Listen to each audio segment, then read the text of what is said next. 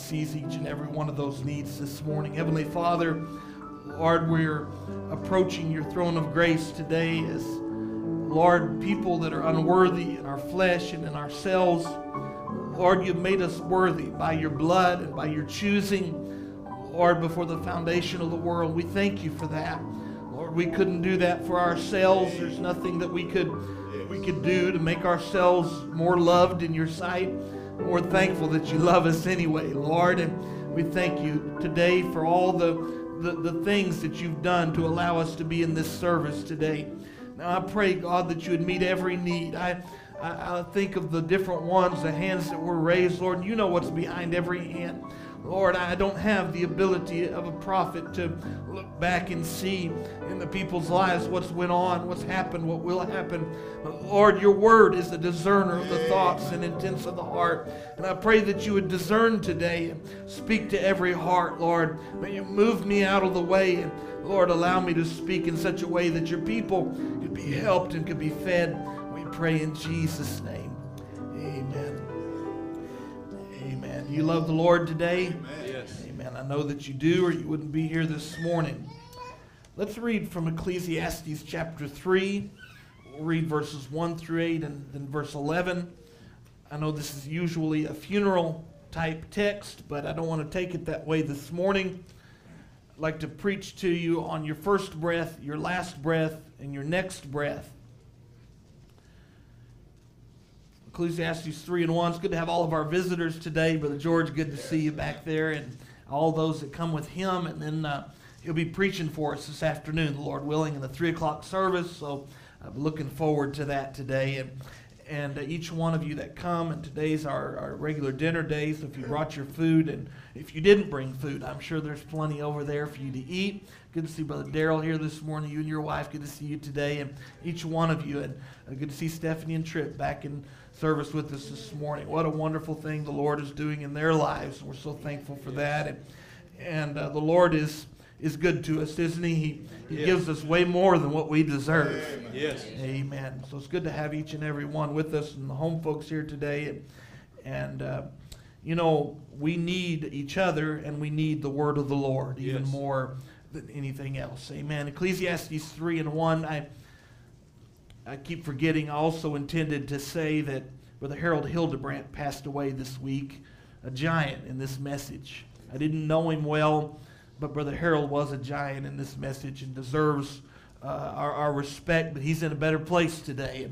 The things that he's preached for and, and, and worked for, and everywhere I went, everywhere I've gone in the world, Brother Harold was there 20 years before, 30 years before.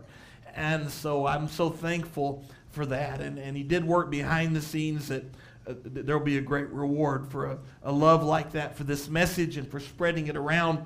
Uh, but we're here today, and it's our job to, to spread the message. But I just wanted to say that about our brother. God bless him and his family and the church there as they prepare to change some things from our brother passing away. Pray the Lord would bless them and help them and comfort them. Ecclesiastes 3 and 1 To everything there is a season and a time to every purpose under the heaven. A time to be born, a time to die, a time to plant, a time to pluck up that which is planted, a time to kill, a time to heal, a time to break down, a time to build up, a time to weep and a time to laugh, a time to mourn and a time to dance, a time to cast away stones and a time to gather stones together. In other words, a time to build and a time to destroy a time to embrace and a time to refrain from embracing, a time to get and a time to lose, a time to keep and a time to cast away, a time to rend and a time to sow, a time to keep silence and a time to speak, a time to love and a time to hate, a time of war and a time of peace. Verse 11 He hath made everything beautiful in His time. Also, He has set the world in their heart so that no man can find out the work that God maketh from the beginning to the end. I pray the Lord would add his blessing to the word. You may be seated this morning. When you came into this world, you had almost nothing to do with it. It would have been impossible for you to plan your entrance just as impossible as it is to plan your exit. Yeah. And the truth is that when you came into the world, you, uh, you could not even think. You didn't have the capacity to think. And then one day you were born and you took that first breath. And many of us were there with our children when they took that first breath of life. And, and they were waiting uh, for that. And then they come out of the womb and, and they're there, they're alive. They take that breath. They, they can't think to take it. It's not something that they plan. It's not something that was uh, could be uh, thought out and, and figured out, but it just happened. It just happened. And yet, during that time, you have to realize that your first breath was actually planned by God. Yeah. That He actually knew when your first breath would be.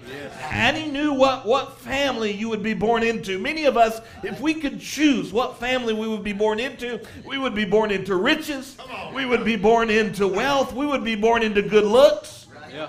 Right? If we could choose that, we would we would be born just how we wanted to be born. But yet we had no choice in that. We we were born some of us into difficult situations, some into money, some into poverty, some into situations where we had mothers or fathers that loved us, some into situations sadly where there was no mother or father present and maybe given up for adoption or or worse yet having an uncaring parent that was there and in many situations. But yet you're here this morning. Yeah.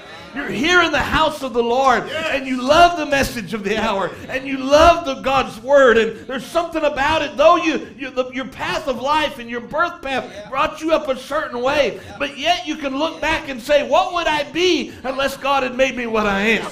So you can say like Paul did by the grace of God I am what I am. I had no choice in taking my first breath but yet here I am today believing God's word. Yes. so there were, and you go through life, and I want to speak to you today because there's a, there's a spirit on the age of depression. And there's a spirit of, of suicidal thoughts and things that come on people's minds, and, and it causes you to actually get despair so much of your own life Yeah. that you begin to think, well, I, I- you begin to plan your last breath. And you say, well, Christians don't do that. Well, Brother Branham did.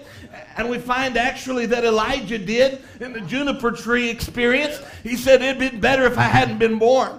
We find that Job did that as well when he come to a time where every, he lost everything and everything was, had gone out from under him and he lost his children and his family and everything else. And we find that Job cried out to God and he said, Oh, I wish I'd never been born. I wonder if we were honest this morning, how many of us would maybe have said the same thing at some point in our life? Some of you have hurt so bad at some point that you wish you'd never been born. Some of you have hurt emotionally so bad that you wish you'd never been born. But you didn't have control over your first breath. Yeah. And the one that did All right. Yeah. chose you to be here. Right. All right. I hope you're hearing me today. Yes, sir. We have this illusion of control over our lives. All right. And especially as new Christians, and, Yeah. and we have some new Christians and, and some young people that are coming up, we need to remember that we don't have control. Yeah. He does. We don't get to control our lives in every little iota. Oh, yes, we want to plan, we want to do right, we want to live right, but yet we've got to lay on the mercies of God, to trust in the strength of the arms of Jehovah, that we can look at Him and say, Lord, I realize when I take my when I took my first steps, I, I, that wasn't a planned event. It was just somehow I had the strength and the ability to take my first steps, and when I take my last steps, that won't be a planned event, but it'll be somehow orchestrated by you to take me off of the earth. And so I'm when I'm walking in between, as I'm stepping my way, walking my way through life, I can't plan every event. Some of you look ahead so far down the road and you worry about things that are coming tomorrow. Yeah. But Jesus said, Take no thought for tomorrow. Sufficient to the day is the evil thereof. Yeah. So you don't know what's coming tomorrow. There might be death in the future. There might be pain, but there might also be rapture. Yeah. There might all, hey man, I believe there's rapture in our future. I believe there's a there's a body change in our future. I believe that there's joy in your future. There's there's health in your future. And yet at the same time it might not be. But the one who knows, the one who planned your birth knows what you're going through and why. Yes. That's good, brother. Amen. David in the Bible went through some difficult times. Oh, yeah. Look at Psalms chapter 22, and you'll find in the scripture that David, God had to bring David into such a place in his life, Brother Joel, that he, Yeah. he actually felt so badly as to say the words that Jesus would say on the cross. Yes. So, in order to get David to cry out in prophecy, Yeah. God didn't put him in a good service Yeah. and anoint him and make him run the aisles. In order to get David in the place where he needed him to be, he let him go through. And David did Yeah. dance. He did run the house. But he had to get him in such a place where he felt like Yeah. everybody was against him. Yes, sir. And he felt like he was being persecuted. And he felt so low Yeah. that he cries out, My God, my God, why hast thou forsaken me?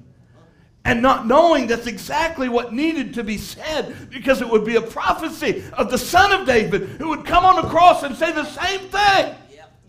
Yeah. There's a reason sometimes for what we go through. And so, David, in this great Psalm 22, is- if you go and read the whole thing, maybe later, you'll find that it's a great psalm of, uh, of the death of Christ on the cross and a prophecy of that event. And it says in verse 7 All they that see me laugh me to scorn.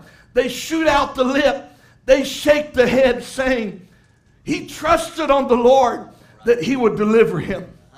Let him deliver him, seeing he delighted in him. But notice how David comforts himself. And this may be a simple thought this morning, but I just want us to, to ponder it, to dwell on it for a moment as we're here in the house of the Lord. He said, Thou art he that took me out of the womb. Yes.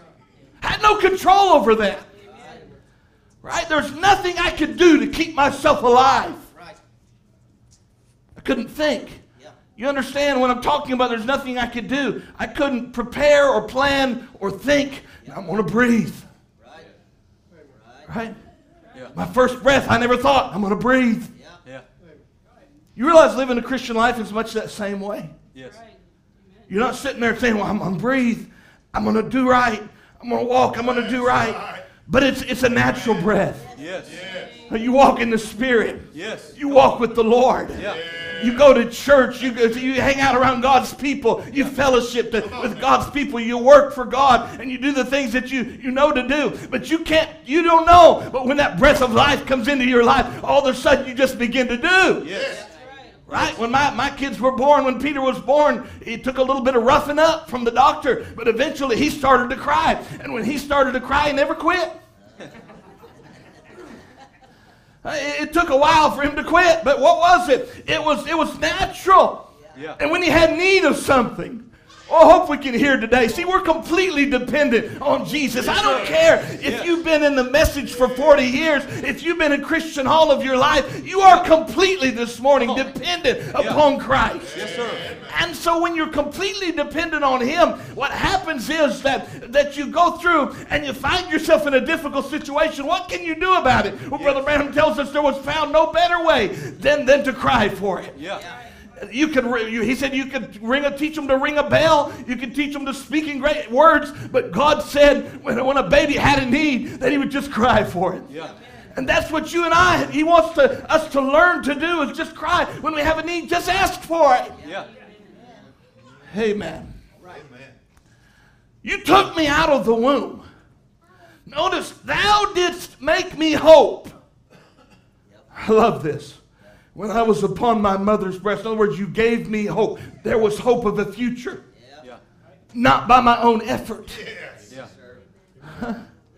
Are you hearing me now? Not by my own effort. But I had hope when I was a baby. Oh God.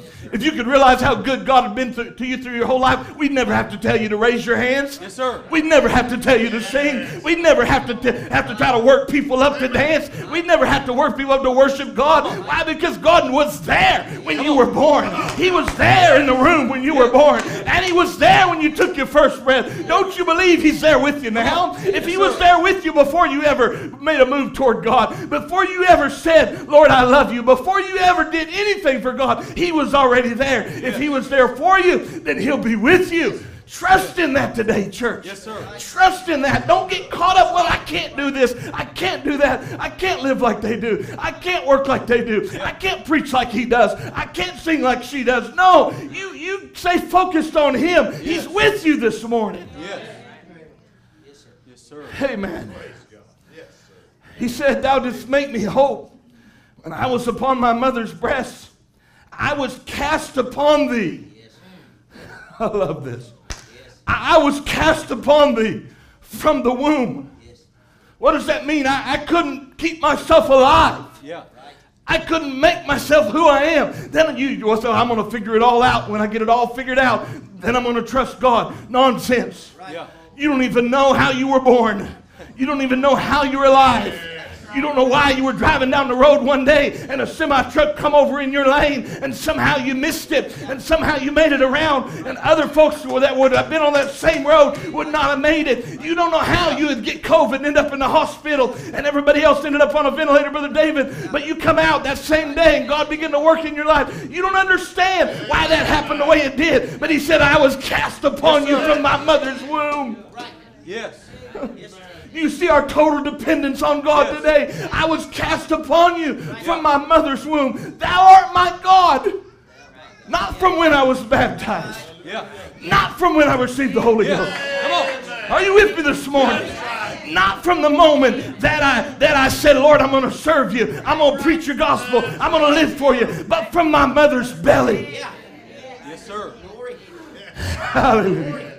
All right. Amen. Hallelujah. Psalm 71, verse 5.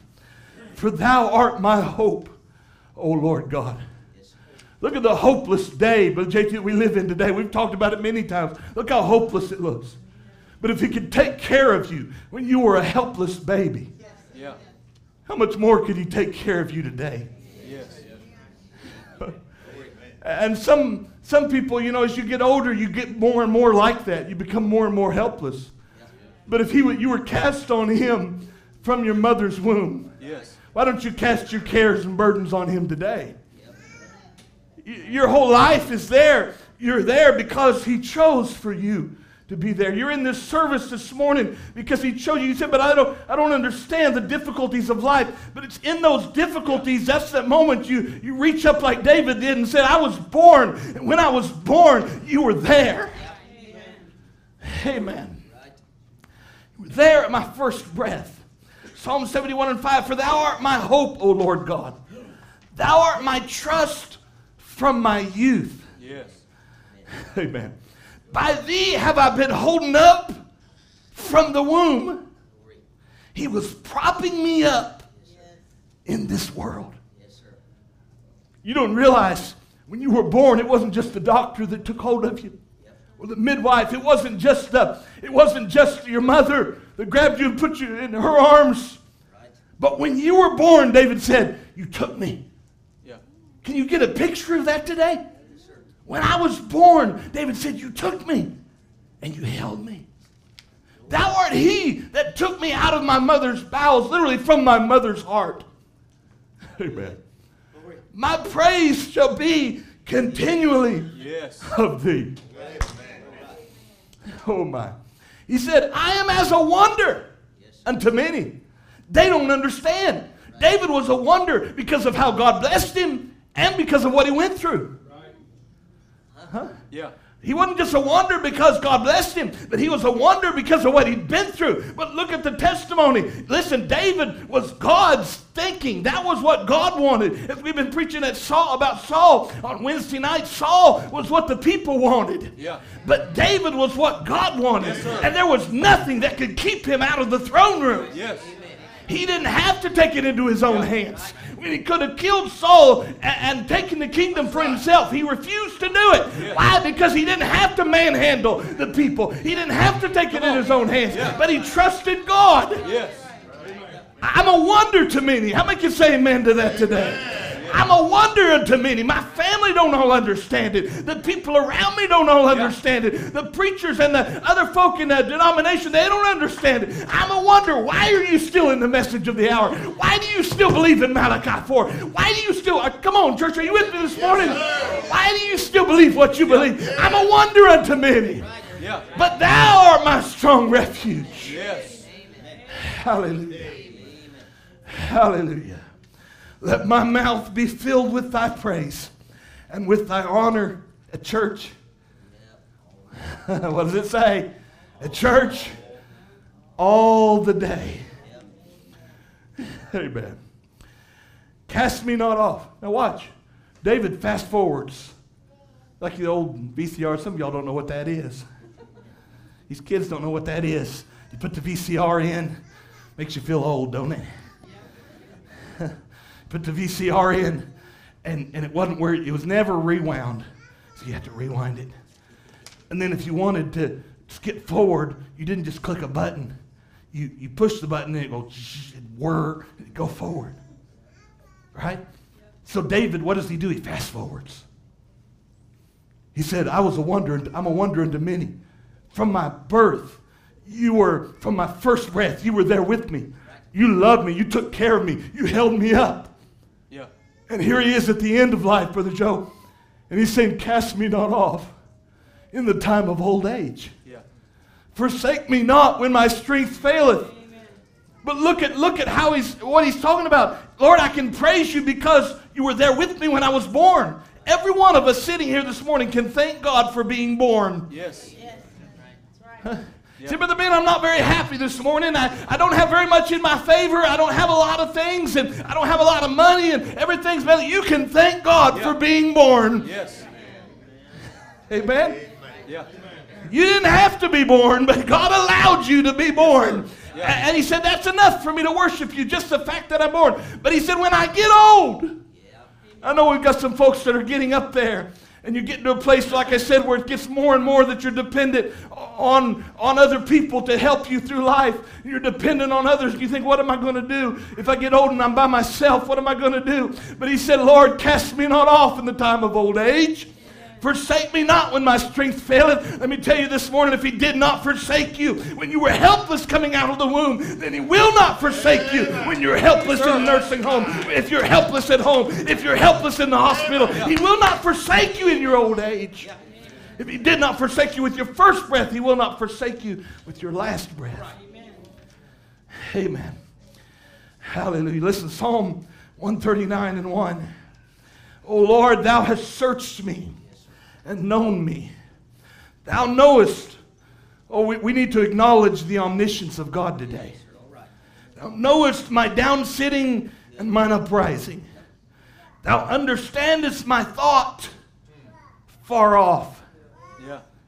God knows not only what you do and what you think, but also why you think it and why you do it. Thou compassest my path and my lying down, and art acquainted with all my ways.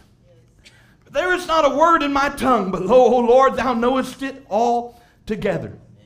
I love the way he puts this. Thou hast beset me behind and before, and laid thine hand upon me. And the imagery there, and I preached about that that before. The imagery there is of someone walking up behind you and putting their hand on their shoulder where you can feel their presence. You can't see that they're there, but you know they're there because they got their hand on you. Yes. He said, You beset me behind and before and put your hand on me. Yes. Such knowledge is too wonderful for me. It is high. I cannot attain unto it. Whither shall I go from thy spirit?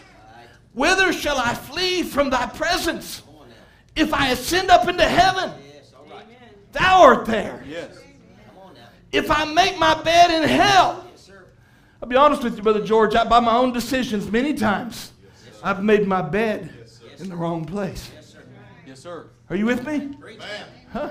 Yeah. I, I've done things that, uh, that where I had an attitude about me or, or actions that I did and things that I went to bed and I thought, oh God, how could you ever forgive someone like me? Because I'm in this place where I'm at. But if I ascend up into heaven, you're there. If I make my bed in hell, Yeah, still there, yeah. Praise God. Amen. We want to blame God for stuff, but he didn't say if you make my bed in hell. He said if I make my bed in hell.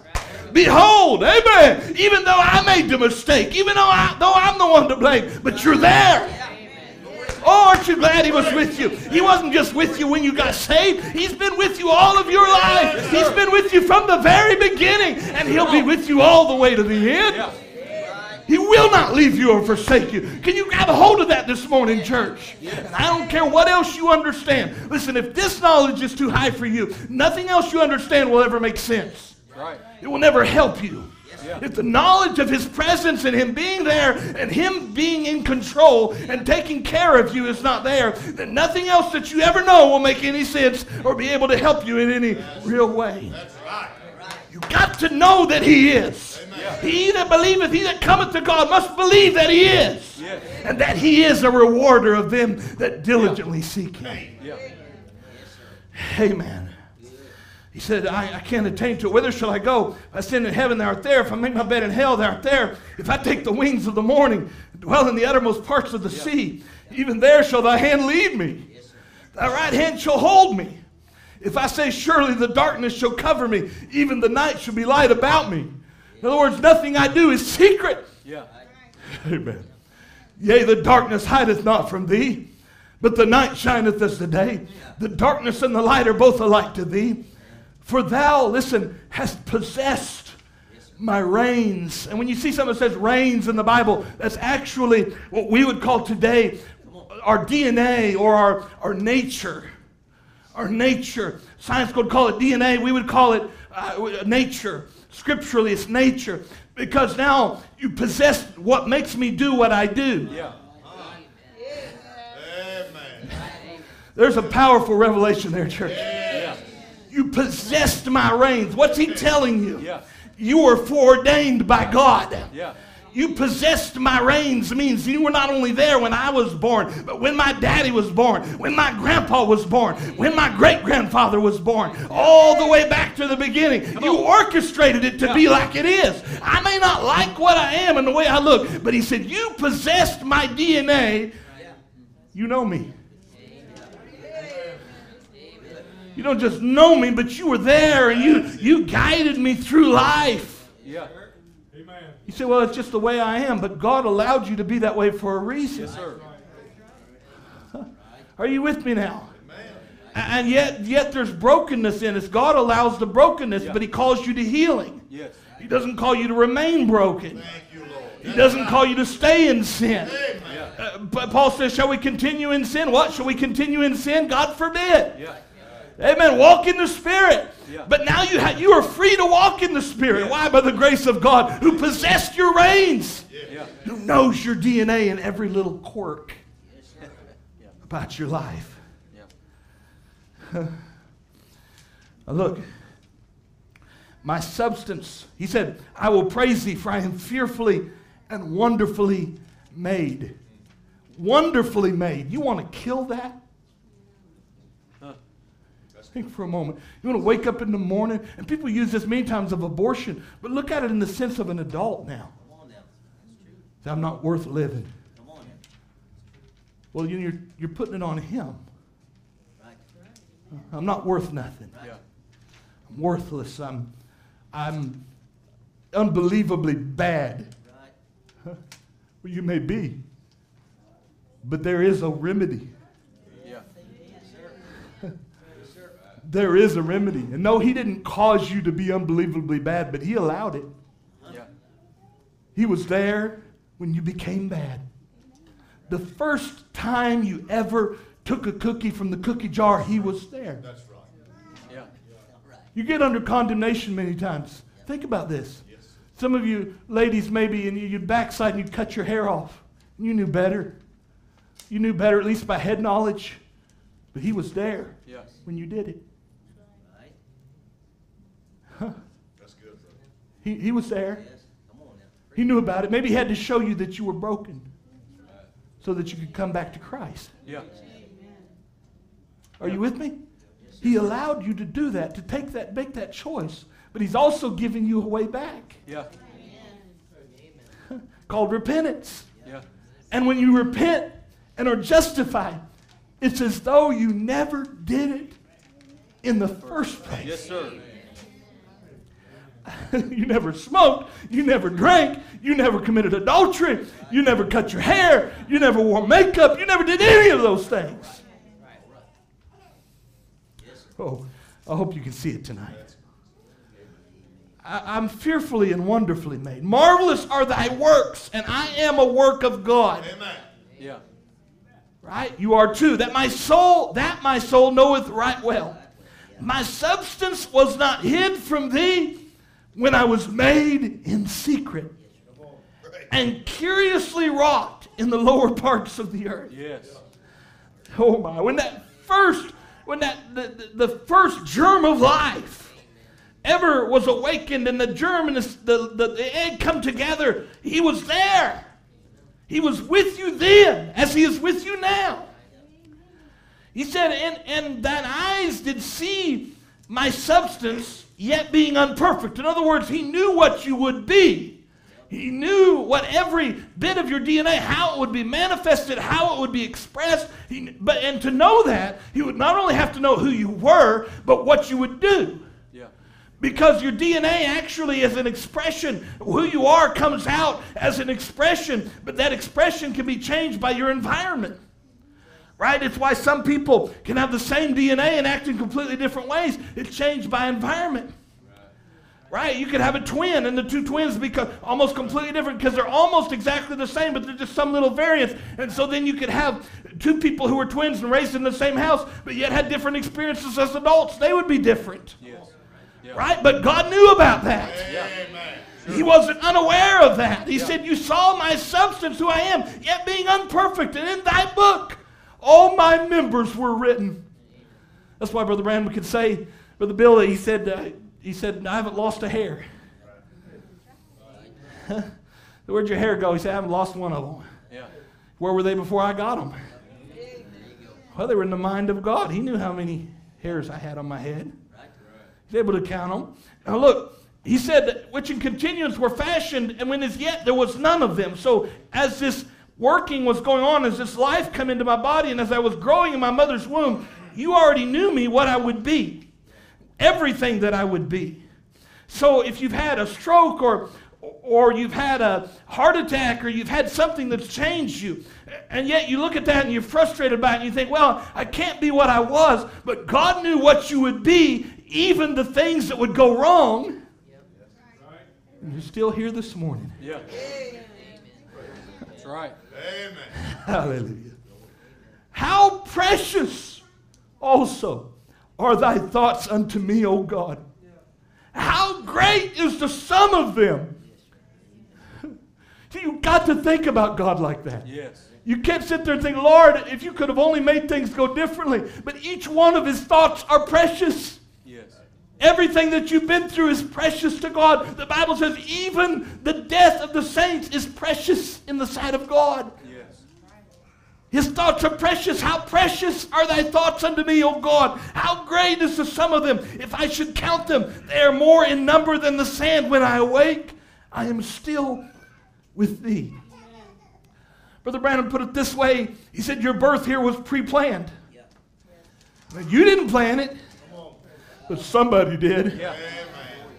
Did you know that your being here never originated just as a myth or a thought? Everything was all pre planned by God before the foundation of the world that you would be here. He said, The infinite God knowed. And to be infinite, he had to know every flea. I love this. That would ever be in the earth and how many times it would bat its eye. Yeah. He never reached the spot, Brother Gabe, where he said, That's too much. I don't need to know that. Have you ever been there? Somebody be telling you a bunch of stuff. You said, Wait. that happens in counseling a lot, by the way. Because people's problems are a lot simpler than what they think they are. The truth is, the problem solver gave his word to us to live by. and His Holy Spirit in us to guide us. Yes. Yes. So many times the, the complex things that we have, and, and sometimes I'll tell people, I didn't need to know that. Yeah. Huh? I, I just didn't need to know that. But there's nothing that God don't need to know, and nothing that He doesn't know.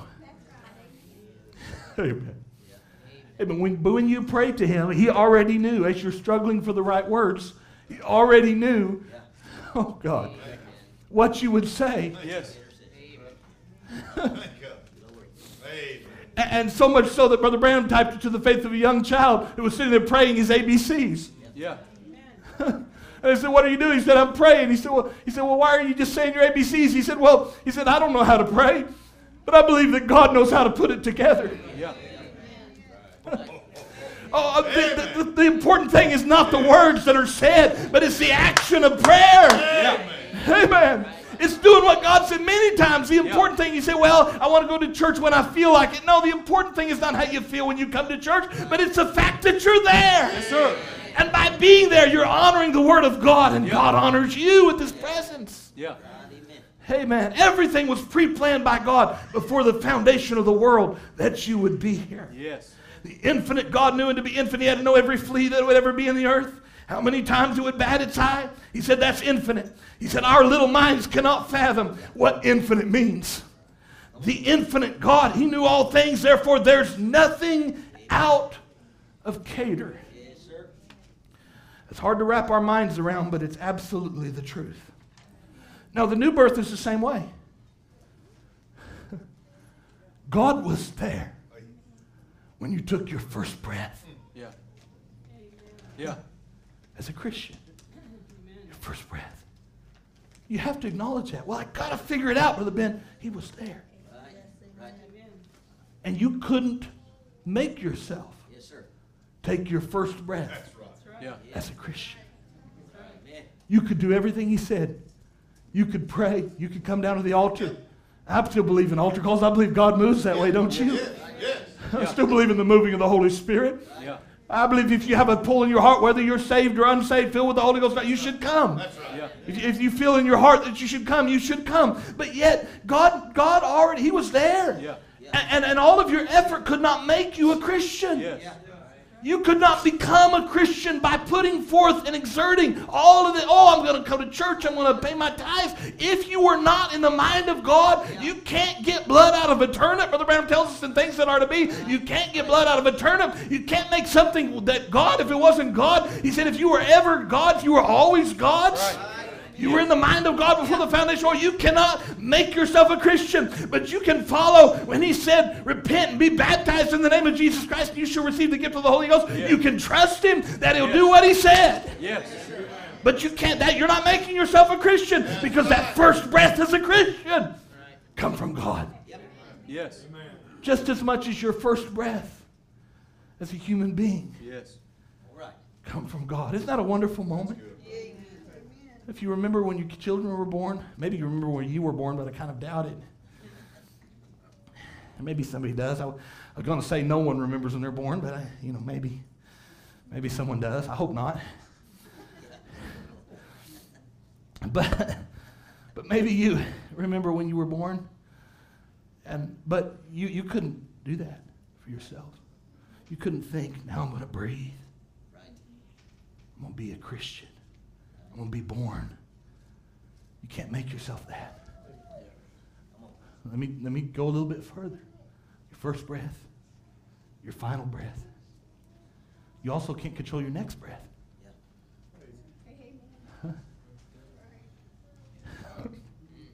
One of these days, I'm getting a little bit ahead of myself here, but I believe the Spirit of the Lord is here this morning.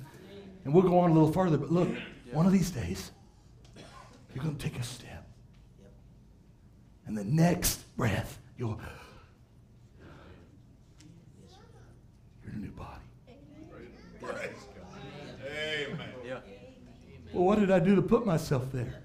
You made yourself ready, but you can't put the breath of life. Yeah.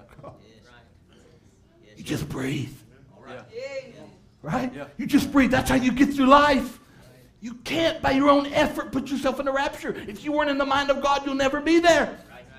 But you have to believe I am in the mind of God. Yeah. I was there before the foundation of the earth, and if I was there, I'll always be there. Yeah. There's nothing out of catering. One day I'm going to step and I'm going to breathe. I'm going to breathe out. Yes, sir. That's it. Quick. Yep. Come on. Listen, you can't even control how you become a Christian. Paul couldn't control it. Galatians 1:15. He said, "But when it pleased God, when it pleased God, Please God. There you go. who separated me from my mother's womb." Yeah. Right? He already chose me to be a prophet to the Gentiles. He already chose me to be who I am. But one day it pleased God. Yeah. Hallelujah. And you think, well, that day I decided to go to church. No, there was something on the inside of you that was calling you to the house of God. You thought it was your own thoughts, but there was something inside of you. God chose a day. Amen. So don't look back at your life and think, oh, I've wasted my life. I've done. No, God chose the day. Yeah. There you go. When it pleased God, There you go. who separated me from my mother's womb and called me by his grace. Hallelujah. To reveal his son in me that I might preach him among the heathen. He said, I conferred not with flesh or blood. Why? Because I couldn't make myself an apostle. I can't give myself the revelation. Yeah. Are you hearing me? Paul said, I didn't go learn it from the ancients. He'd already learned all that stuff. Yeah. But I went down into Damascus. I went into Arabia. Returned to Damascus. 1 Corinthians 15 9. For I am the least of the apostles. am not meet or fit to be called an apostle because I persecuted the church of God. But by the grace of God. How many can say that this morning? With honest heart, you can say this morning, by the grace of God, I am what I am. It pleased God one day that I would be saved. It pleased Him to give me the Holy Ghost. It pleased Him to call me into whatever service I'm in. It pleased Him. Yes. That's why you'll never be able to do away with preachers. That's right. It pleased God separate them from His mother's womb, Yeah. from their mother's womb. You can't. Brother Branham said those five gifts were predestined. Look it up. They're predestined by God to be in the church. Yes. You can't separate that. It's like you don't make yourself a preacher. All the study you could do, all the you'll never have a supernatural element in your ministry unless God separated you. sir. And He called you. And when He called you, you may not be able to speak very well. You may not have a lot up here. Yeah. I know, I, I know. A doctor looked at my head the other day and said, I've never seen so much fluid in a person's head. Uh, there may not be much up here in the way of brains, but I'll tell you this. Amen. I was separated from my mother's womb. How do you know? Because when I preach God, and God honors that, right? And He He gives us the ministry. We don't give ourselves the ministry, but He gives us the ministry in our families and our churches and the people around us. That's the fruit of it. The proof is in the pudding, so to speak. Not because I say I'm a preacher, anybody can say that, Yeah. Right? And, or anybody else. What's the fruit of Brother Branham's ministry? We'll get to that in a moment. What was the fruit of his ministry? He was separated from his mother's womb to be a prophet, and you are the proof. Yeah. Glory! The bride on the earth today is the proof of Brother Branham's ministry. Yeah. He says, He said, By the grace of God I am what I am. And his grace which was bestowed upon me was not in vain, but I labored more abundantly than they all. That's what grace will do for you. Yeah. It'll make you work for God. Yeah. It'll make you serve Him with all of your heart. Yes. He said, Yet not I, but the grace of God which was with me. Look what Job says about a last breath. See, you can't control that either. Put them thoughts of suicide out of your mind, and thoughts of depression. Yeah. Well, I'm just going to quit. Put that out of your mind. He didn't call you to quit. You were born to win, not to quit. Yeah. Quit thinking about quitting. Well, I'm just going to quit. I mean, it's a long ways to church and it's hard, and I'm just going to quit. Listen, about the time you're about to give up, there's going to be something come on the inside of you that's going to raise you up. Maybe it's maybe it's this morning. Maybe as you listen to the word being preached, there's going to be something. I was going to quit after today. I was going to give up. Listen, I preached the last sermon for some people. I know what that's like, but you can't control that. Yeah. I've told you before, I preached a sermon, I'll never forget it, to a lady who walked into the church that morning and she come off and on to church. She wasn't there every, every service, but, but she was a, a, a part of the church and a, a member, as far as I knew, a godly person. And she come in and sat, I'll never forget it, back on the back pew. I was preaching at Brother Ivy's that Sunday morning. And on the back pew, that woman come in and sat.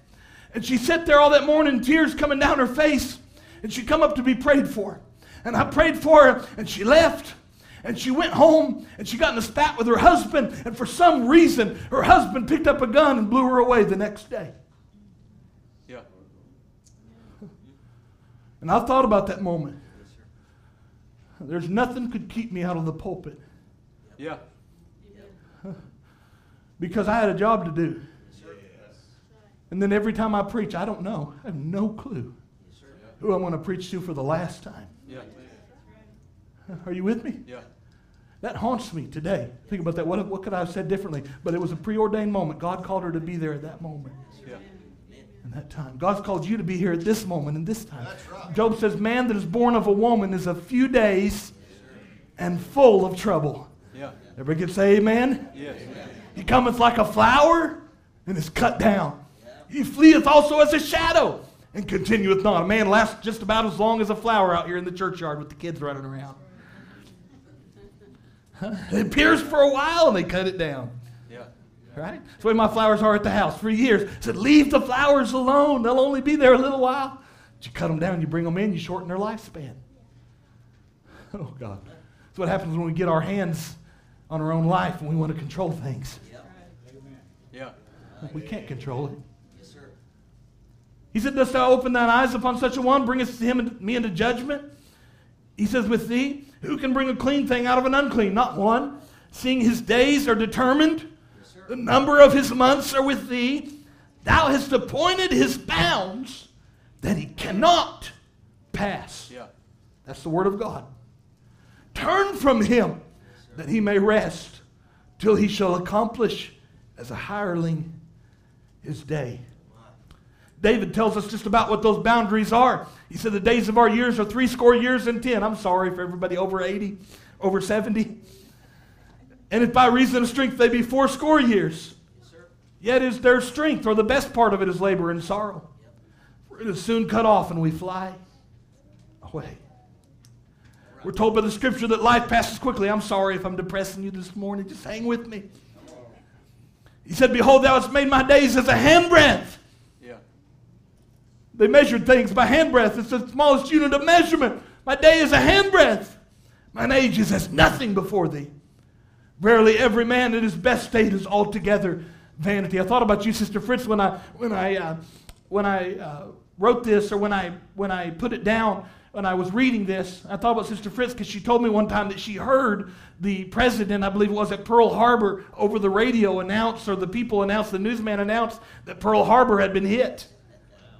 Think about that. That was a long time ago. Right? Some of y'all lived about that long. Huh? You've lived your days. Right? Anything, every day is a gift now.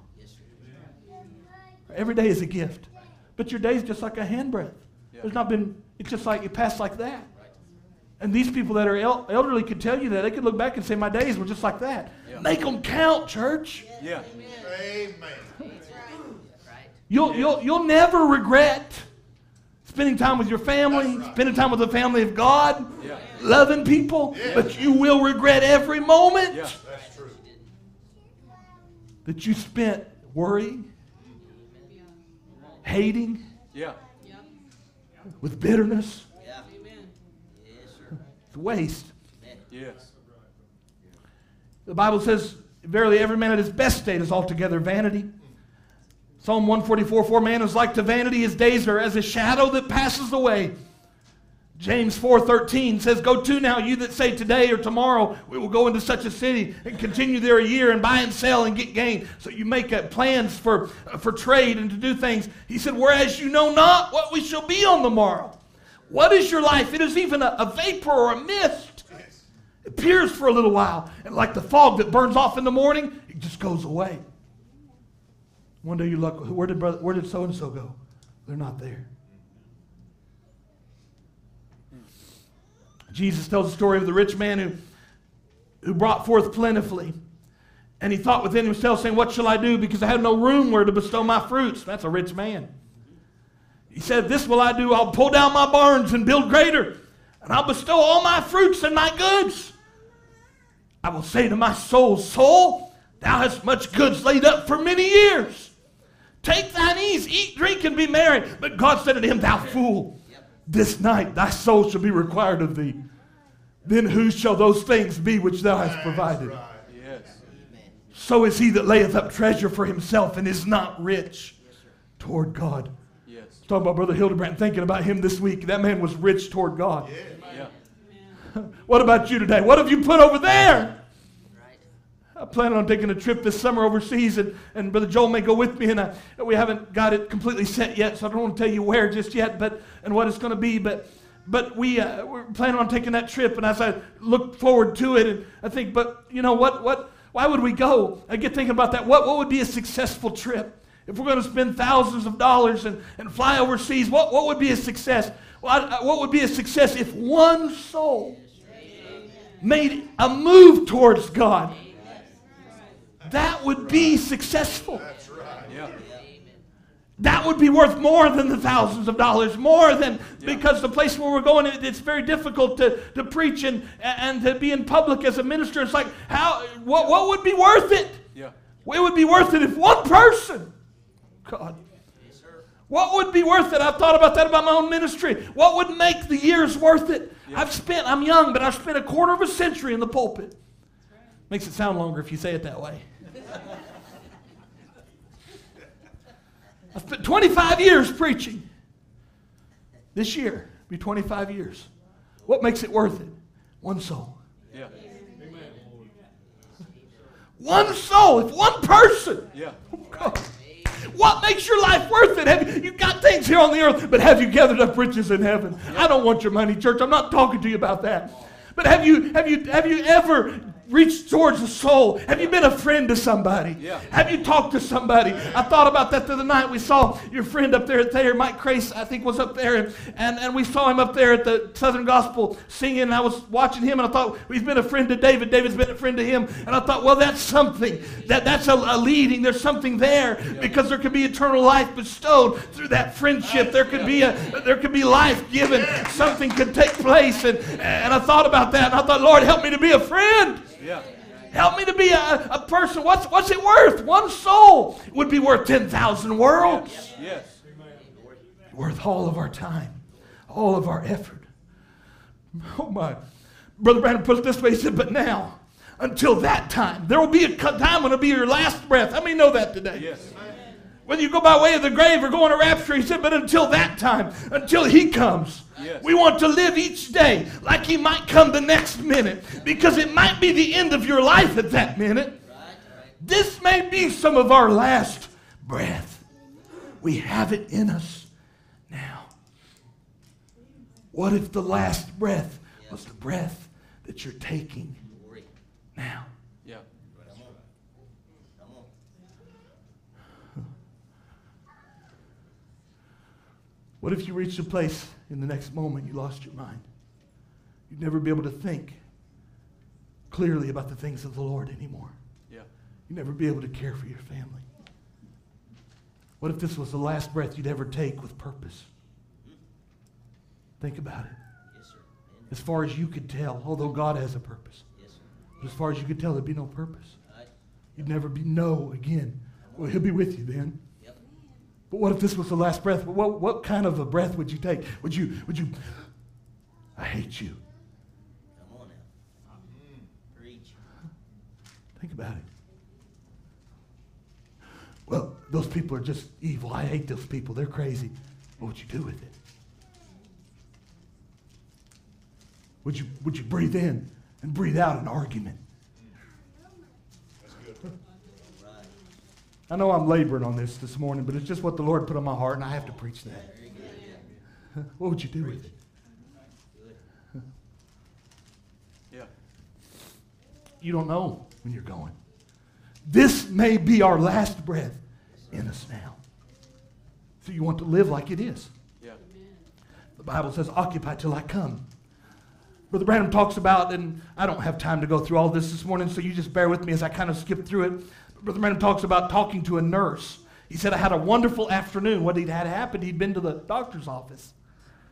This is found in The Rejected King. If you've been following that uh, on our Wednesday services, the one he preaches in Jeffersonville, he preaches it twice.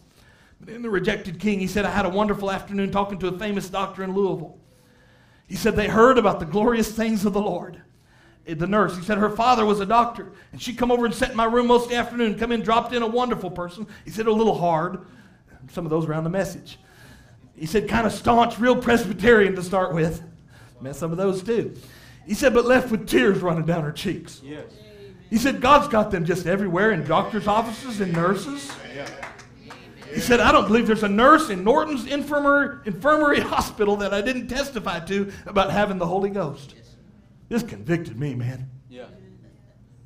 I remember I got in the hospital one time for a week, and I got put in the hospital. I had uh, strep, and I let it go too long, refused to go to the doctor, like some other people I know. I refused to go to the doctor, and I, I let it go too long, end up in the hospital. Almost died. And, and I finally got a little better, and I was grouchy, man. After that first or second day, I wanted to go home. I was tired. I didn't realize they come in there and stuck you every day in your stomach, you know, with that stuff to keep your, the blood clot from forming. I hated that, man. I hated everything about it. And at some point, I, I got in there and I got so frustrated. And at some point, I just began to pray, Lord, I can't do anything about it. What am I going to do? And I just, and the Lord spoke to me. He said, make the best of it. I said, okay, what, what can I do? Well, I can pray for these people. Yeah. Yeah. Sitting there, feel sorry for myself when nobody's coming to see me. Nobody, well, I didn't tell nobody about it, so it's a little bit difficult for people to come see you when you don't tell nobody. It's been several years ago. I was sitting there uh, feeling sorry for myself, and the Lord just said, "Make the best of it." I'm sitting there, what can I do? What can I possibly do? And I've told you the story before. My wife ended up going home, and the alternator went out on my truck as she was driving home. She was left on the side of the road. Her phone was dead. She's on the side of the road, dark, on a four lane road in Jonesboro, Arkansas. And a woman stopped by there who she's friends with to this day. A woman out of a nominal church stopped by there, recognized her to be a Christian, took the kids there, and I thought, what if God put me in the hospital so that my wife, an alternator could go bad in my truck, so that my wife would be on the side of the road, so that somebody would give her a fresh cup of cold water so they could be saved. There you go. Amen. Brother Branham was in the hospital for, for whatever reason that he was there, and, or in the doctor's office, and he said, I asked her, asked her if she was baptized in the name of Jesus, not a doctor I come in contact with anywhere. He said, Tell them about it. We ain't got much time, brother. No matter how hard it seems here, just wait till you cross that last breath yonder and see, you'll wish you'd done it. He said, Yes, sir, don't wait till that time. Let's do it right now. This is the hour. Yes. He said, Oh, they might disagree and fume and fuss a little about it, but they don't mean it.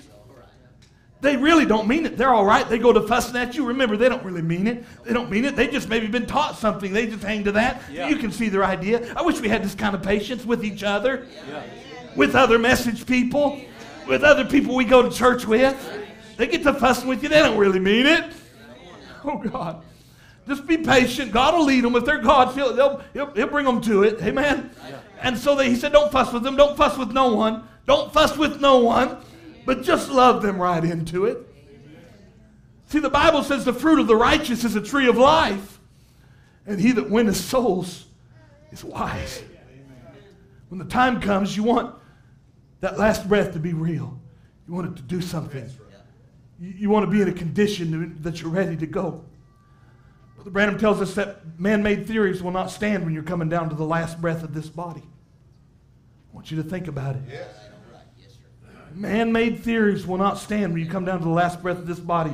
This life, he said, is good to live by those things, but you can't die by them. Yeah.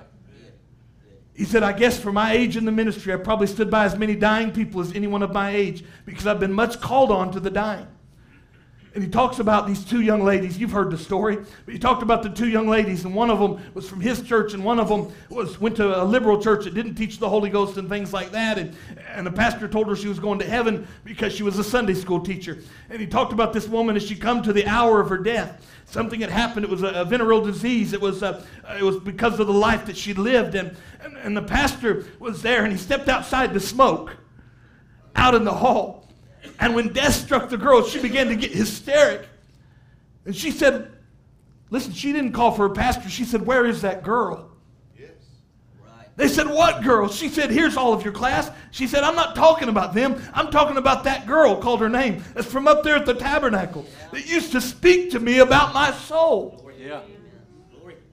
He said, Go get her. Yep. They went to the pastor and he come running in. He said, Now, honey, listen. He said, We'll call the doctor, give you a shot. You're getting a little hysteric. She said, I'm not hysterical. She said, You deceiver of men. I'm lost and going to hell because you taught me that. And the girl died and went out to meet God, lost, crying for the girl that had tried to tell her what was right. Oh, God. Yeah. So you can't do anything about when your last breath is, but you can do something about where your next breath is. Listen, you can't do nothing about when, you can do something about where. Yeah. If the next breath is your last breath, and you are God's, if I could say it that way, you're filled, you're sealed by the Holy Spirit. Paul tells about you. He, he says, Behold, I show you a mystery.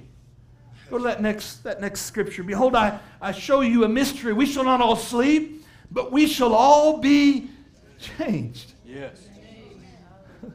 In a moment, in the twinkling of an eye. Yes, sir.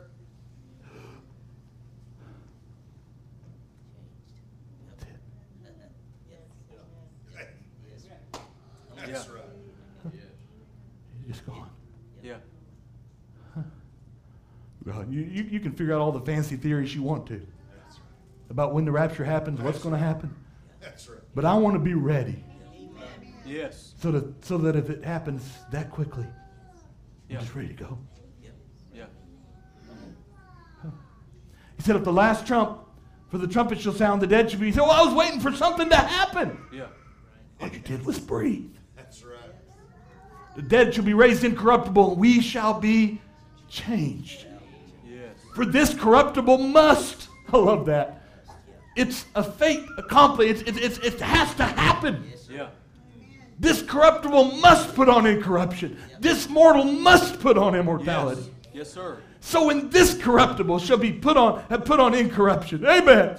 And this mortal shall have put on immortality, then shall be brought to pass the saying that is written: Death is swallowed up in victory.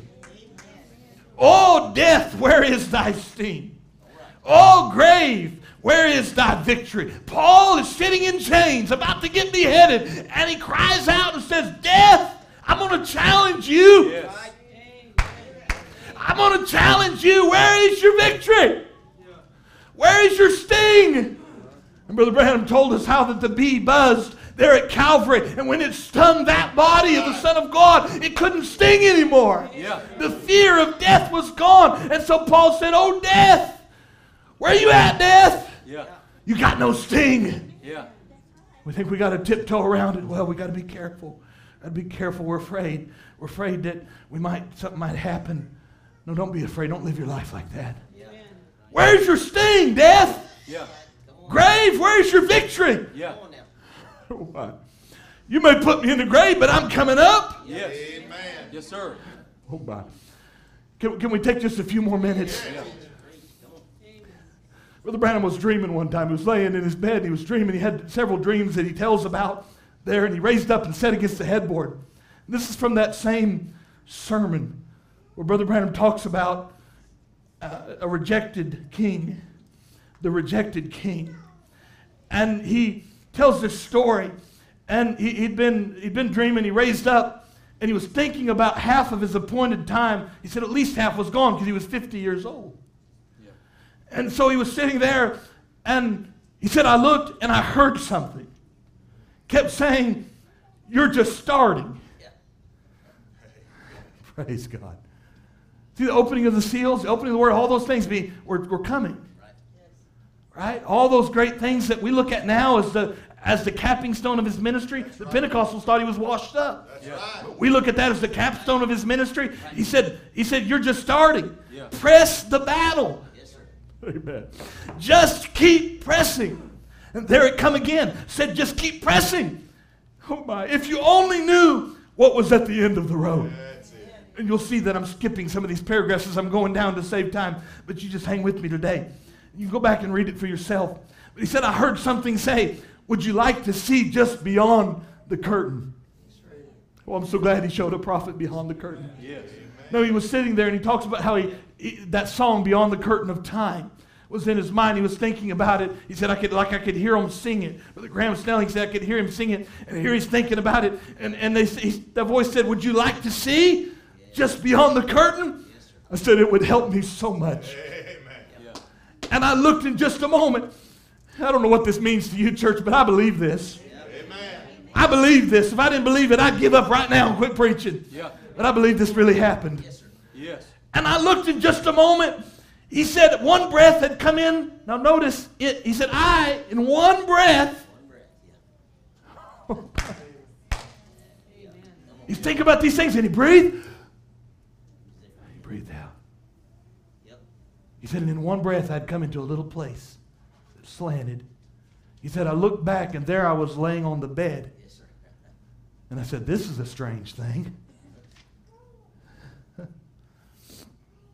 oh, God. And he was showing him something that would be, by the way. Yeah.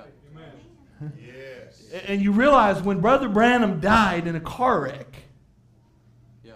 you remember, he, at some point, he was in the car wreck and he was in the hospital. And at some point, after about a week or two weeks, whatever that it was, he, at some point, he's in there and he goes, That's it. No more breathing. They said he's gone. But when he took his next breath, Yeah. Yeah. he was back. Yep. Yeah. Yes, sir. Hey, We like to feel sorry for people that pass away. that's right. Just think about it. Yep. And I looked, and young women, maybe in their early 20s, 18 to 20, they were throwing their arms around me and screaming, Our precious brother. Amen. I stopped and I looked, and I was young. I looked back at my old body laying there with my hands behind my head, and I said, I don't understand this. And, and, and you remember, this is the place because Jesus, and we'll read in a minute, Jesus wasn't there. But there will come a time when, when he'll come back with him and they'll meet us in the air. And, and, and again, I'm not going to explain all of that this morning. It's not the purpose of this sermon, even if I could explain it. But you understand that, that the, the saints, the dead in Christ, rise first. Well, this is where they come from, That's right. right? Is where he went. Yeah. That's why I say he went back, Yeah. right? And when we go into rapture, we go into that dimension until the ma- end of the marriage supper, and then we come back right. here. Right? Yeah. Amen. With them. Now look. Now he said, they said, our precious brother, here come young men in the brilliance of young manhood, and their eyes glistening and look like stars on a darkened night, their teeth as white as pearl. They were screaming and grabbing me and screaming, Oh, our precious brother. You think they weren't emotional? There it is. Yeah. That's it. Oh, you think it didn't mean something? Come on now. Yeah. Just to see their prophet standing there? How much more when we see Jesus? Yeah. Are you with me now? It'll mean so much to see our prophet, to see our loved ones. Yeah. When, when the loved ones begin to appear to us, however that happens, when we begin to see that, that'll mean so much. But what about when we see Him? Yes. Glory to God. Brother Branham said he knew that we'd want to see them first, so we see them first, but then we see Him. Yeah. One of these days we're going to see Him. Yeah. Oh, after all this life is over and our burdens here are lifted, we stand upon a mountaintop so tall. Amen. When it's all done and over and the battles are behind us, we're going to see Him who our soul loves. Yes. But these people were so excited to see Brother Branham there. Oh, our precious brother. I stopped and I looked and I was young. I looked at my old body laying there with my hands behind my head. I said, I don't understand this. These young women throwing their arms around me. He said, Men cannot put your arm around women without a human sensation, but it wasn't there. There was no yesterday nor tomorrow. Yeah. I was talking to Brother George earlier, and, and he told me that, that your son in law would be at church tomorrow. I said, Well, we have church on Sunday. That was on Friday. He said, Well, I've been on vacation. I've lost track of time. Yeah. Yeah. Oh, when we get there, Amen. there'll be no yesterday nor tomorrow. Aren't you looking forward to that day? Yes. Amen. They, they, he said they didn't get tired. Yeah. I never seen such pretty women in all my life. They had hair way down to their waistline, long skirts to their feet, and they were just to hug me. Listen, you're not giving up your beauty by giving up worldly things. That's right. Yes, sir. He said that was the prettiest women I ever saw. Yeah. Yeah. And you think, well, if I give up my makeup, if I give up my, uh, my, my short hair, if I quit going to the beautician, I, I'll lose my beauty. No, he said these were beautiful women. God has a way to restore you to what you ought to be. Yeah. Amen. And you just surrender to him. You say, well, I'm, I'm plain, but he said it was the most beautiful women he ever saw. And I believe you're identified with that group. Yeah. I've never seen such pretty women in all my life. They had their hair way down to their waistline, long skirts to their feet. They were just a hugging me. It wasn't a hug like even my own sister, he said, would hug me. It was something I've not got the vocabulary. He said, I haven't got the words to say. Perfection wouldn't touch it. Superb wouldn't even touch it. Nowhere. It was something. He said, I never, you just have to be there. Yes. And he said, I heard a voice then that spoke to me that was in the room, said, This is what you preach was the Holy Ghost. This is perfect love. And nothing can enter here Amen. without it. Yes. He said, I'm more determined than ever in my life Yes. that it takes perfect love to enter there. There was no jealousy. Yes, There was no tiredness. I know some of y'all are tired this morning, but there was no tiredness. There was no death. Sickness could never in there. Mortality could never make you old. They could not cry. Yeah. Oh, God. I'll be glad for that day because I cry a lot. I, I tend to cry. I cry at people's funerals I don't even know. It'd make it difficult for me to work at a funeral home because it's just it's difficult for me. I, I, I tend to empathize in that way, but there will come a day I'll never cry another tear. Yes. Oh my. He said it was one joy. He said, Oh my precious brother. And they took me up and set me on a great big high place. I thought I'm not dreaming. I'm looking back at my body laying down there on the bed, and they set me up there, and I said, Oh, I shouldn't sit up here. Oh my. He said, and then that voice that was speaking from above me, he said, You know, it is written in the Bible that the prophets were gathered with their people. And I said, Yes, I remember that in the scriptures. He said, Well, this is when you will gather with your people. I said, Then they'll be real and I can feel them. He said, Oh, yes. Yes. Yes. Glory. Glory. I said, But there's millions. Amen. There's not that many Branhams. And that voice said, They're not Branhams. Them is your converts. Yes. That's the ones you've led to the Lord. Right. Yeah. You know, I, I've been led to the Lord by this, the message of the hour. That's right. Yeah. by the message that William Branham preached. And I, all of us could say that because he was the messenger to the age. That's right. I I don't believe that we each pastor will have our own individual group. We may, we'll know who each other are, and I'll be judged for what I preach to you. But I'm, as long as I stay under that message of message of the age, I go in under that promise. You Yes. see how important it is for me to say what he said, Amen. Right? Not what he said plus what somebody else said, but say what he said. Because if I say what he said, then that's Amen. A- and, understand that what him being a word prophet that he was scriptural Yes. right and that takes me back to the bible then i can preach the bible like we did this morning right. and i'm preaching the message of the hour Yes. right now Yeah. look he said then he said you know it's written that prophets gather with the people. He said yes i remember that in the scripture. He said well this is when you will gather with your people. They'll be real. I can feel them. I said but there's millions. There's not that many branhams I said they're not branhams them is your converts. They're the ones that you've led to the lord. I said some of them women there that you he said some of them women there that you think is so beautiful were better than 90 years old. Sister Fritz, I I don't mean to pick on you this morning, but I don't remember what you look like. I've seen a few pictures of when you were younger, but I don't remember what you look like. One day I want to know. Yes. We were both in the same message. We're going to be gathered in the same group. Yes. You understand? And be gathered, and, and, and, and there's a lot to that. I understand that. But we, I believe that, I believe we'll know each other. We're the overcomers of the Laodicean age. Yes, sir. Yes, sir. That's right. Yes, sir. Yeah. Well, the Branham was an overcomer of the Laodicean age, too. He had to come in and be born by the same blood that we are. Yeah. He was an overcomer of the Laodicean age. Yeah. But he went on, he waved the flag dust and said, Come on, it can be done. There's some sons of God on the earth again. He didn't die to promote his own ministry. He didn't live his life to promote his own ministry. But he said, There's more coming. Yeah. Are you with me now? There's more coming. I, he can say, I was a sinner saved by grace, and I come to a place, amen, where the Holy Spirit can speak through my life. Listen to me, he wasn't the only one. The third pull was not just for Brother Branham, but it was for the ones that could speak the word and say it's nothing but the truth. Yes. Hallelujah. Come on now. Yes. You didn't know this was a rapture sermon, did you? Amen. Oh my. He said some of them women were better than 90 years old when they went into the Lord. And sorry, I can't read it back there. I have to look down here. I just want to preach it so bad. But I want to I want to tell you what he said. And he said they're better than 90 years old when you led them to the Lord. No wonder they're screaming, "Our precious brother." And they screamed all at once, "If you haven't went, hadn't went, we wouldn't be here." Yes. And I looked around and I thought, well, I don't get it. I said, oh, where is Jesus? I want to see him so bad.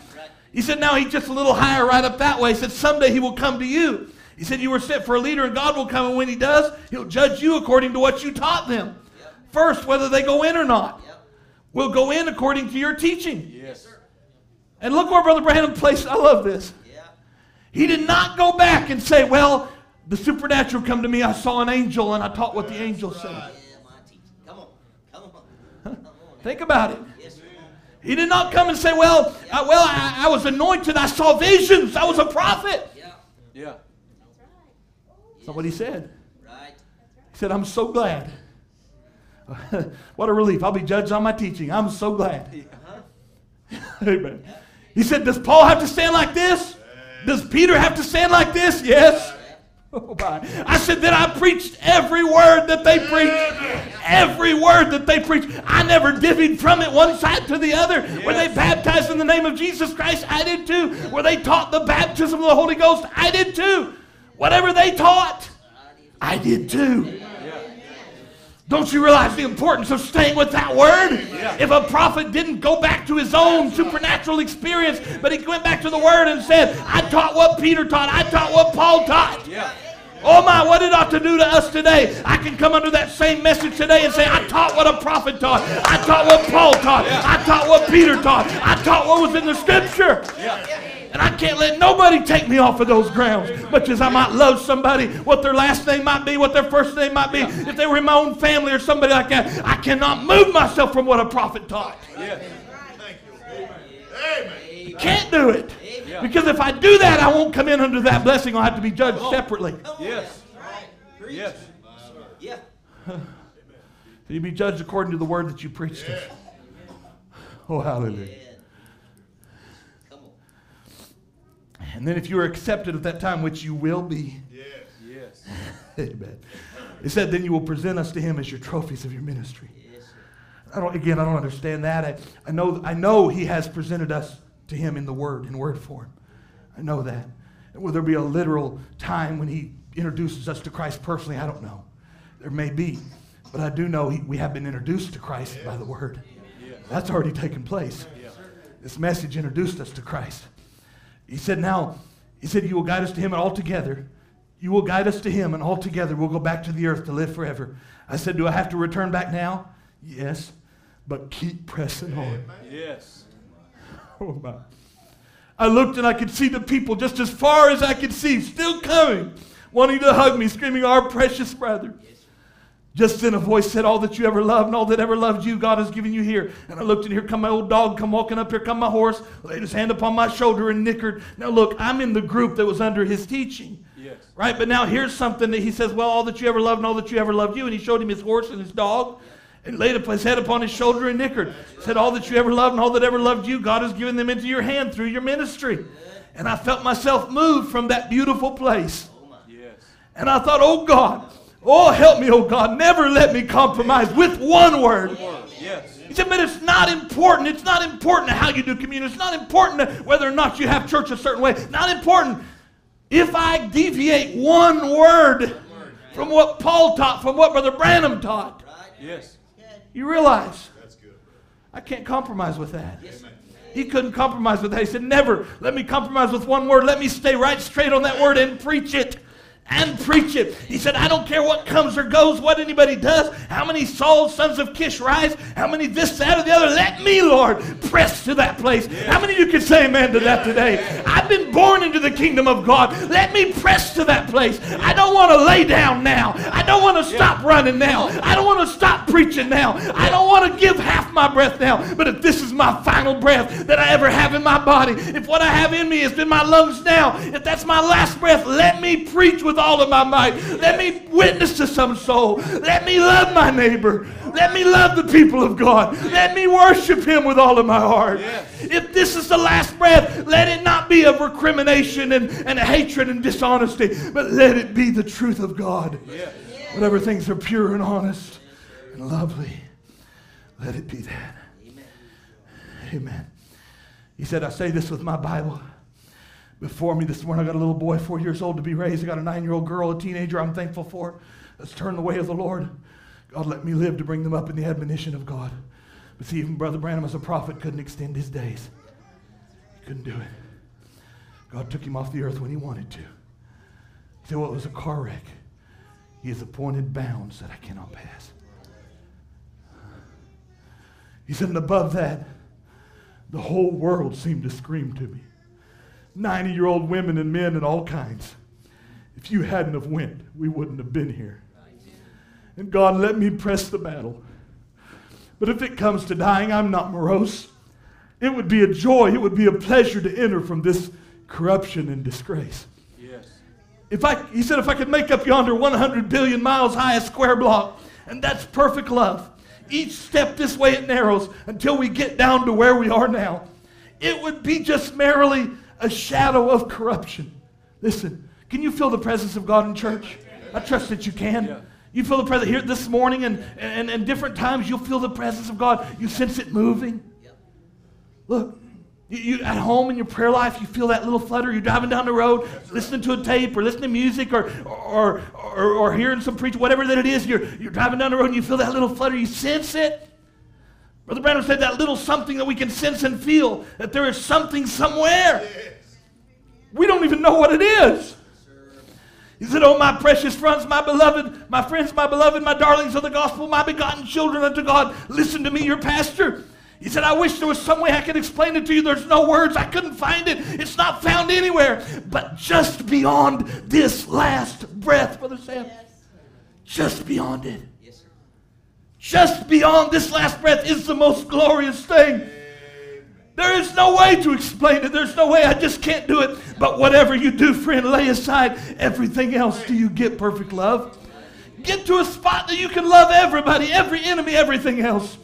He said that one visit there to me has made me a different man. I can never, never, never be the same Brother Branham that I was. Whether the planes are rocking, whether the lightning is flashing, whether the spy has a gun on me, whatever it is, it doesn't matter.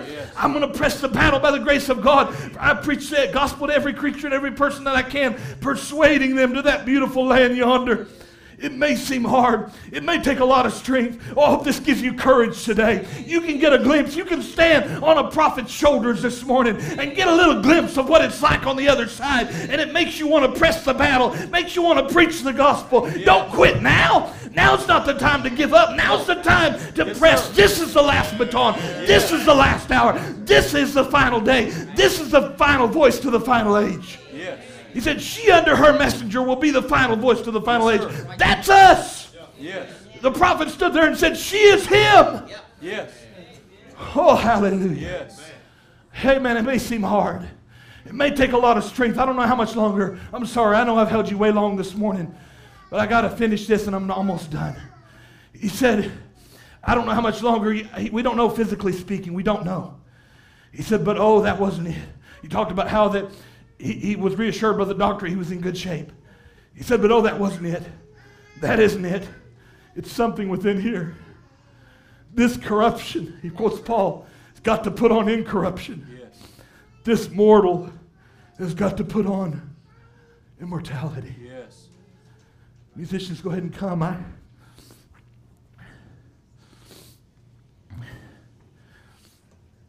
many of you have been there for someone's last breath. But did you ever think about their next breath?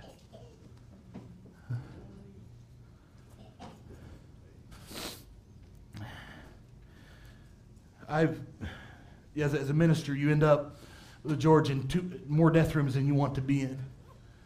I remember I had pastored that little church at Brandsville, and it, one of the hardest things I ever did was go watch a man sit with a man who was struggling with cancer. Brother H.L. Gay was struggling with cancer right after my dad, my own father, passed away. And I sat there in the room with my dad, and and you know you can't; those emotions are going to get to you. You can't help it. I'd cried, and the day before he, I think it was the day before, two days before, right before he, he slipped into unconsciousness, he had told us that he was sorry for some things, and Dad was a hard man. I spent the last few minutes of his life. I'm just trying to be real this morning, church. Just, just bear with me. Thinking about the times and the breaths that we'd used with one another. We spent hundreds of hours arguing with each other. Hundreds. And I, at that moment, I, I sit there and thought, what does it all matter? I wish I'd have just given in sometimes, not to not to believe anything wrong or do anything wrong, but just let him have his say. What did it matter? I was there, you know, in a moment that was real, and I got thinking about that as I wasted way too many days and hours. And since that time, I've thought about that a lot, and I thought, Lord, I don't know, but but sometime before that, and I've told you before, I had an experience with the Lord, and He allowed me to really forgive my dad and really let some things go. And there at the end, I forgave him before he ever apologized to me, but he, apologized. It meant so much to me. But I'll never forget laying there or, or sitting there beside his bed, kneeling beside his bed, and he's struggling to breathe. And at that moment, I, I felt guilty for thinking it, but my only thought was just go. Just go. You're hurting too bad. There's too much pain. And I thought, I felt guilty for thinking that. And I'm standing there and, or, or kneeling there. And, and I had a hold of his hand. And my brother Samuel was there. My brother Jonathan had not made it in yet.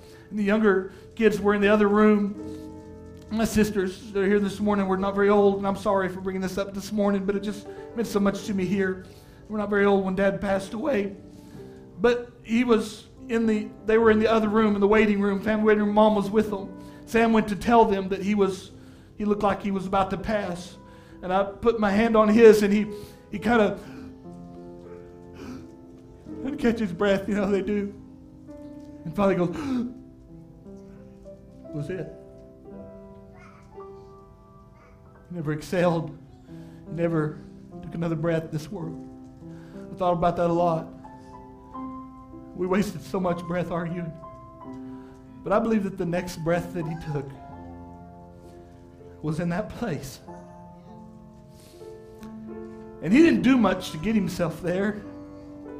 He was a hard man, contrary. Had a lot of things that. But he was my dad. And I believe that he made it. I believe he made things right with God, and he made it. He was a preacher all of my life. But I believe at the very end he made things right with God. Being a preacher don't mean you're right with God, by the way. You want to be right with God, get right with your family. Get right with your church. Get right with people around you. You can't treat them evil and be right with God. But I'll never forget that. He, his hands, his, the movement stopped, the pulse stopped, everything stopped. But I saw this. But his next breath was,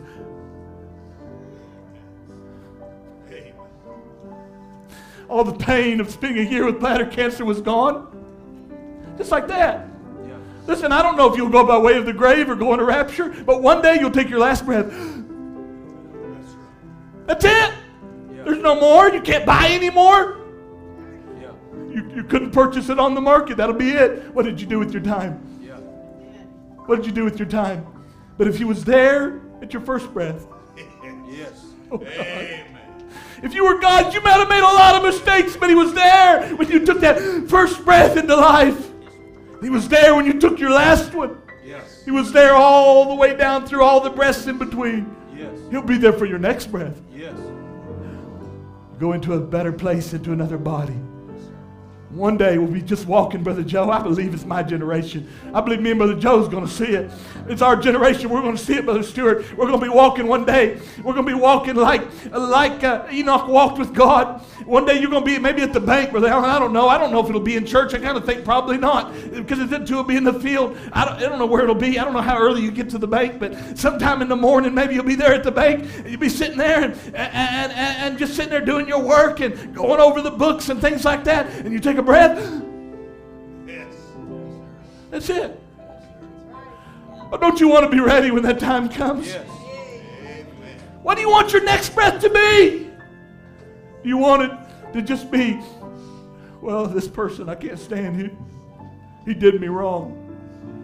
Is there something in your heart you can say, Lord, I want to go home with you? Would you bow your heads with me this morning? Maybe there's been some conviction in your heart as there has been in mine this morning as I think about these things and think about my own father, and my relationship with him, and, and different things that you've been through. I know I use that quite a bit because that's my own story. But you know, you, you've got different family situations and things, and you live in, uh, in different places, and, and, and you've had to deal with different things, and you're sitting there and you're thinking, here's a breath that I could have used differently. Here's a moment that I could have used differently, but God knew. He had it all in His hands. But why don't you just talk to Him today and say, Lord, would you forgive me? Would you just let me, would you let me take the breath that you want me to take? And not what anybody else says or does. Don't let that affect me, Lord. Help me to preach the gospel. Help me to help me to do those things that are right. You, you that are not called to the ministry, you're called to something. You're called to be a preacher to your children. You're called to be a, a, a, standard in the world that you live in. Don't you want your next breath, whether it's here, whether it's over there? Don't, you don't have any guarantee of which place it'll be in, but you know that if your next breath is your last one, you'll be over there. Would you just would you just talk to him like that and say, Lord, help me not to waste my breath. Help me to redeem my time. I don't have only so many. You've appointed bounds that I can't pass. Help me to redeem the time. Forgive me, Lord. Forgive me where I've wasted one moment in bitterness. One moment not forgiving people who've done things bad to me. Some of you have been through terrible pain. Don't let that become the story of your life. Don't let it become the story of your life. Let Him speak to you this morning and heal those wounds. He can do that with the power of the Holy Ghost. If you've never received the baptism of the Holy Ghost, He's here this morning to do that for you. Would you just let Him come and, and speak directly to your heart today? Just speak that. He wants to fill you more than you want to be filled. You young people, don't waste a breath. Don't waste a breath of your life. If you got 20 years, 40 years, we don't know. Don't waste a breath of it for the devil. Give it all to Jesus and make good use of it. Heavenly Father, Lord, we love you today. Lord, we want the, the words of our mouth, Lord, the breath that we breathe to be exactly what you want it to be. Lord, I believe with all of my heart that that place exists. Oh, how I want to be there, Lord. I don't want to be caught, Lord, in a place where I'm not sure where I'm going. I want to be there. And you said only perfect love can enter there. Give me that perfect love, which I know only comes by the Holy Ghost, which is shed abroad in our hearts. Oh God, would you just come, Lord? Fill me with the Holy Ghost, Lord. Refill me, oh God. Refill this audience today by the life of God. We can't purpose in ourselves what our next breath will be. We are it is completely outside of our control. But Lord, this morning, may each and every member of your body here this morning, may they reach out to you and say, Lord, whatever my next breath is, I want it to be for you. I want you to be in it, Lord. Lord, would you take over control of my body? May your Holy Spirit come in and speak the things that you would speak through me, Lord. Speak words of life to a dying world, words of love to a hurting world. I pray that you grant it now. We ask it in Jesus' name. Amen. Amen. Just let him deal with you as you worship him this morning. Just talk to him. Hallelujah. He was there. Thank you, Lord Jesus. All the time. Oh, I'm so glad he was there. Aren't you glad? Oh, he was there. Hallelujah. Oh, the time. If you need prayer, the altar's open this morning, waiting patiently. Oh, don't let another breath go by that you're not right with God, that you're not where you're supposed to be. Oh, He was there. Hallelujah. Oh, all, all time. Amen. He was there. Aren't you glad He was? Oh, He was there. Thank you, Lord. Oh, all, all the time. Maybe you'd like to stand up and worship Him today. Would you do that? Let's stand and worship Him today. He was there. Oh, I believe you were, Lord. All the time. Oh, my. Oh, yes. Oh, He was waiting patiently, breathe all those other things. Amen. So I can finally take a breath with Him. Oh, He was there. Oh, all the time. Amen. Amen. Don't be afraid to come if you need prayer for any reason. We'll be glad to pray with you. The other ministers here today. Brother George will be speaking this afternoon. Brother Alan, come lead us in worship today.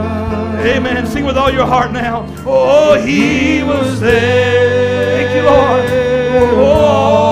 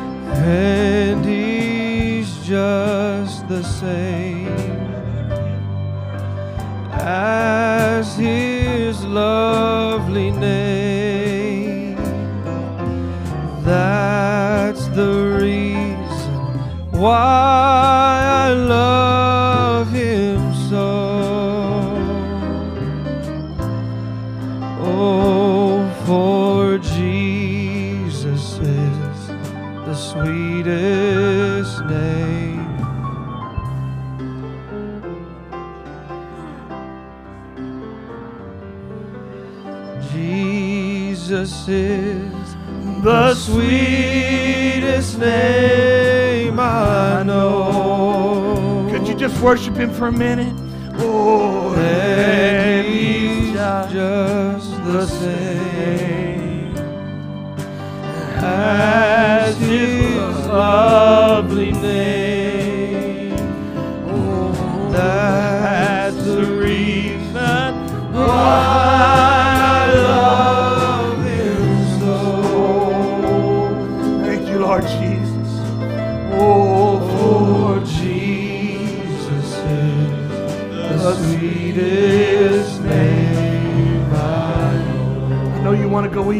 I just want us to worship for a minute. Brother Alan's going to come and lead you.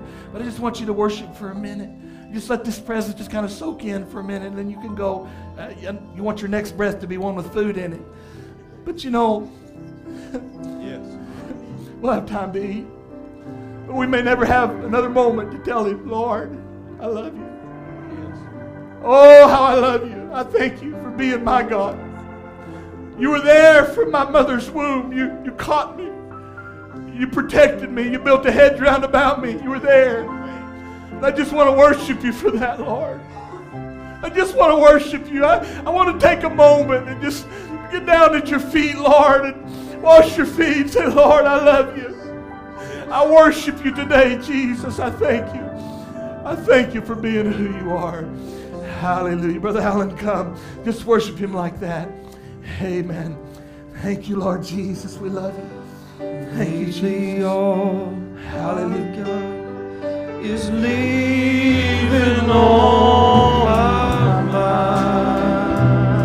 Thank you, Jesus. Oh, it seems. Thank you, Lord. That's all I'm thinking about. So much of the time, oh, soon soon I'll leave these troubles far behind. Lately I've got leaving, leaving on my mind. One more time just before we go. Oh, lately all I've got is leaving on my mind. Oh, it seems that's all I'm thinking about. So much of the time, oh, soon and very soon I'll leave these troubles far behind. Lately I've got leaving. Amen. If you want to stay and worship, you're welcome to stay, but you're free to go in the name of the Lord. Oh, lately all I've got is leaving on my mind. It seems that's all I'm thinking about. So much of the time.